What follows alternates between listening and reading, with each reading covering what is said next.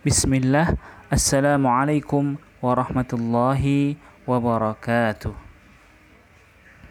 الحمد لله الحمد لله الذي أنزل على عبده الكتاب ولم يجعل له عوجا قيما لينذر بأسا شديدا من لدنه ويبشر المؤمنين الذين يعملون الصالحات أن لهم أجرا حسنا والصلاة والسلام دائمين متلازمين على خالل الله على سيدنا على شفيعنا محمد صلى الله عليه وسلم وعلى آله وأصحابه أجمعين أما بعد Adik-adik TPQ Ibnu Abbas, bagaimana kabarnya?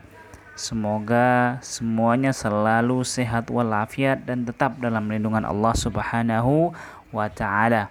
Yang pertama, mari kita bersyukur kehadirat Allah Subhanahu wa taala yang telah memberikan kenikmatan kepada kita semuanya. Salah satu nikmatnya adalah nikmat sehat sehingga kita sampai detik ini masih bisa menghirup udara yang diberikan Allah masih bisa belajar bersama, masih bisa melakukan aktivitas-aktivitas seperti biasa. Alhamdulillahirabbil alamin. Salawat dan salam semoga tetap terlimpahkan dan tercurahkan kepada Nabi kita Muhammad sallallahu alaihi wasallam karena beliaulah kita paham apa itu Islam, apa itu iman dan apa itu ihsan. Baik adik-adik TPQ Ibnu Abbas seperti biasa hari ini adalah hari Jumat. Mari kita berbanyak sholawat dan kita akan melanjutkan belajar bersama kita dengan tema surah An-Nazi'at. Melanjutkan pembahasan yang kemarin yang telah disampaikan oleh Ustadz Fauzan Akhirnya kita sampai pada ayat yang ke-15 A'udzu billahi minasyaitonir rajim Hal ataka hadithu Musa? Allah berfirman kepada nabinya Nabi Muhammad sallallahu alaihi wasallam Wahai Muhammad apakah telah sampai kepadamu kabar tentang Musa? Kisah tentang Nabi Musa. Berita tentang Nabi Musa. Di ayat selanjutnya idnadahu rabbuhu bil wadil muqaddasi tua yang artinya ketika Tuhan memanggilnya di lembah suci yaitu yang dinamakan lembah tua Ilhab ila fir'auna innahu tagha. Pergilah engkau wahai Musa kepada Fir'aun. Sesungguhnya Fir'aun dia telah melampaui batasnya. Di dalam surat yang lain Allah Subhanahu wa taala menjelaskan juga tentang kisah ini yaitu di dalam surah Toha dimulai dari ayat yang ke-9. Nanti adik-adik TPK semuanya bisa dibuka juga surah Toha ayat yang ke-9. Di sana Allah juga berfirman wahal ataka hadithu Musa? Wahai Nabi, wahai Muhammad, kata Allah, sudahkah sampai kepadamu kisah Nabi Musa? Bagaimana kisahnya? Di sini kisahnya lebih panjang sedikit. Allah Subhanahu wa taala melanjutkan firman-Nya, "Idzra'a naran faqala li ahlihim kuthu inni anastu naran la'alli atikum minha biqabasin aw ajidu 'alan nari huda." Ketika Musa melihat api, ia berkata kepada pengikutnya, "Wahai pengikutku, tinggallah kalian semuanya di sini dulu." Sungguh aku melihat api, mudah-mudahan aku dapat kembali kepada kalian dari tempat api itu, membawa sebagian api itu, atau aku akan mendapatkan petunjuk di tempat api itu berada. Di mana beradanya api itu yang dilihat oleh Musa? Falamma ataha nudiya ya Musa. Tatkala Musa datang menegati tempat itu, kemudian Musa dipanggil, "Wahai Musa."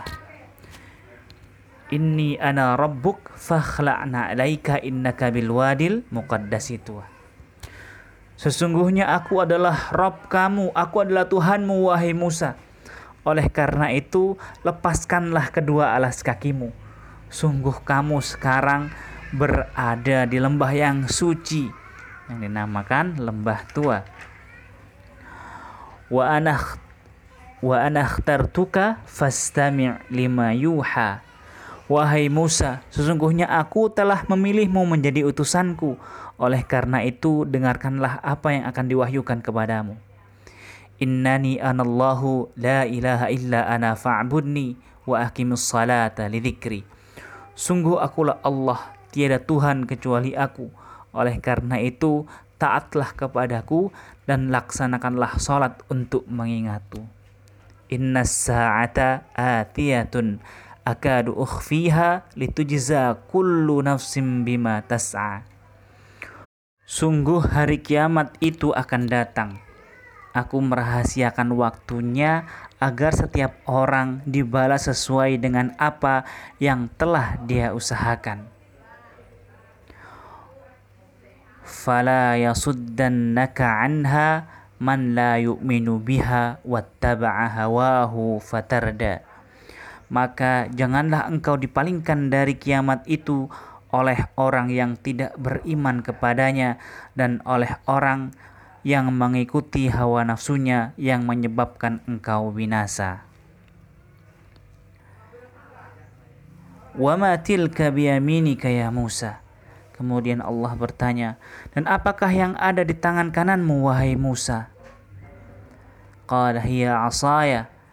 Nabi Musa pun menjawab, "Itu adalah tongkatku, atawakkau 'alaiha wa ahushu biha 'ala ghanami."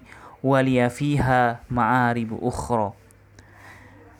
Nabi Musa pun berkata, ini adalah tongkatku, aku, aku bertumpu padanya dan aku merontokkan daun-daun dengannya untuk memberi makan kambingku. Dan bagiku masih ada manfaat-manfaat yang lain. Qala alqiha ya Musa. Maka Allah pun berfirman, lemparkanlah tongkat tersebut wahai Musa. Fa'alqaha fa'idha hiya hayyatun tas'a dan kemudian Nabi Musa pun melemparkan tongkat tersebut, maka tiba-tiba ia menjadi seekor ular yang merayap dengan cepat. Qala khudha wa la takhaf sanu'iduha siratahal ula. Kemudian Allah berfirman, peganglah ia dan jangan takut wahai Musa.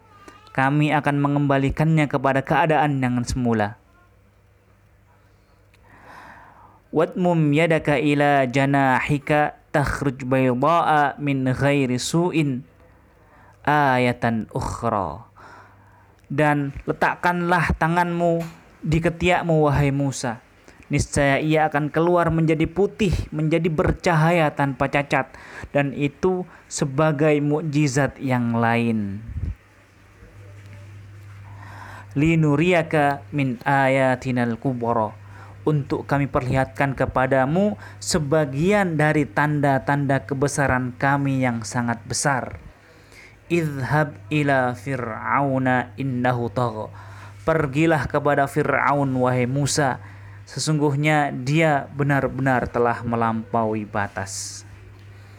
Adik-adik TPK Ibnu Abbas, beginilah kabar Musa, beginilah kisah tentang Musa yang ketika beliau dipanggil ke lembah diseru untuk datang kemudian untuk melepaskan kedua alas kakinya ketika memasuki lembah yang suci tersebut kemudian Allah berbicara kepada Musa Allah berfirman kepada Musa ditunjukkan Musa tanda-tanda kenabian mukjizat-mukjizat yang hanya bisa diberikan oleh Allah yang orang biasa tidak akan mampu melakukannya. Salah satunya adalah dengan berubahnya tongkat Musa menjadi ular. Dan kemudian ketika Musa meletakkan tangannya di ketiaknya, tangannya menjadi bercahaya putih yang sangat terang. Itu adalah tanda-tanda kebesaran Allah yang diperlihatkan kepada Musa. Dan kemudian Allah juga berfirman mengingatkan Musa Inna sa'ata atiyatun. Sesungguhnya hari kiamat pasti akan datang. Ya. Hari kiamat pasti akan datang. Dan harinya Allah merahasiakannya. Kenapa? Karena biar semua manusia terus-terus berlomba, terus-terus mempersiapkan diri untuk hari itu sehingga ia akan dibalas dengan sesuai apa yang ia usahakan, apa yang ia perbuat ketika hidup di dunia sebelum hari kiamat tiba. Kemudian di sini lagi Allah juga berfirman di surat At-Taha dan di surat An-Nazi'at memerintahkan Musa untuk pergi ke Fir'aun untuk pergi berdakwah kepada Fir'aun untuk pergi mengingatkan Fir'aun. Kenapa? Innahu tagha kata Allah. Karena Fir'aun sudah melampaui batas kekufurannya. Dilanjutkan di ayat yang ke-18 fakul halaka ila ang tazakka. Maka katakanlah kepada Fir'aun wahai Musa Adakah keinginanmu untuk membersihkan diri dari kesesatan wahai Fir'aun? Wa ahdiyaka ila rabbika fatakhsha. Sehingga engkau akan aku pimpin kepada jalan Robku kepada jalan Robku kepada jalan Robmu sehingga engkau bisa tunduk dan patuh kepadanya. Fa'arahul ayatal kubro. Lalu Musa memperlihatkan kepadanya mukjizat-mukjizat yang besar. Di situ tadi sudah ada di surat Taha kisah mukjizat-mukjizat Musa. Tetapi apa yang dilakukan Firaun? Apakah dia beriman? Apakah dia menurut kepada Musa? Apakah dia mengikut kepada Musa? Ternyata tidak. Pada ayat selanjutnya sikap Firaun adalah fakadzdzaba wa asa. Firaun mendustakan Musa. Firaun mendurhakai Musa. Thumma adbara yas'a Kemudian dia berpaling seraya berusaha menantang Musa. Fahasyara fanada. Kemudian dia mengumpulkan pembesar-pembesarnya lalu berseru memanggil kaumnya. Faqala ana rabbukumul a'la. Seraya berkata, "Akulah Tuhanmu yang paling tinggi." Ini adalah kesesatan Firaun yang nyata. Kesesatan Firaun yang melampaui batas. Apa kesesatannya? Dia mengaku sebagai Tuhan. Faqala kata Fir'aun, ana rabbukumul a'la. Aku adalah Tuhanmu yang maha tinggi. Padahal Fir'aun adalah manusia biasa sebagaimana kita yang masih makan nasi, yang masih kurang banyak sekali sesuatu-sesuatu yang tidak bisa dilakukan sendiri, yang banyak aibnya, yang masih tidak sama sekali sempurna. Itulah Firaun sama dengan kita, tapi dengan sombongnya dia mengaku sebagai Tuhan. Dan itu tidak hanya Firaun saja. Di kisah-kisah lain banyak sekali orang-orang kafir, orang-orang yang durhaka yang ingkar kepada Allah mengaku bahwa dirinya Tuhan. Na'udzubillahi min dzalik. Semoga kita semua terhindar dari sikap seperti ini. Semoga kita terhindar dari sikap-sikap seperti sikapnya Fir'aun apabila datang kepada kita seorang penyeru kebaikan.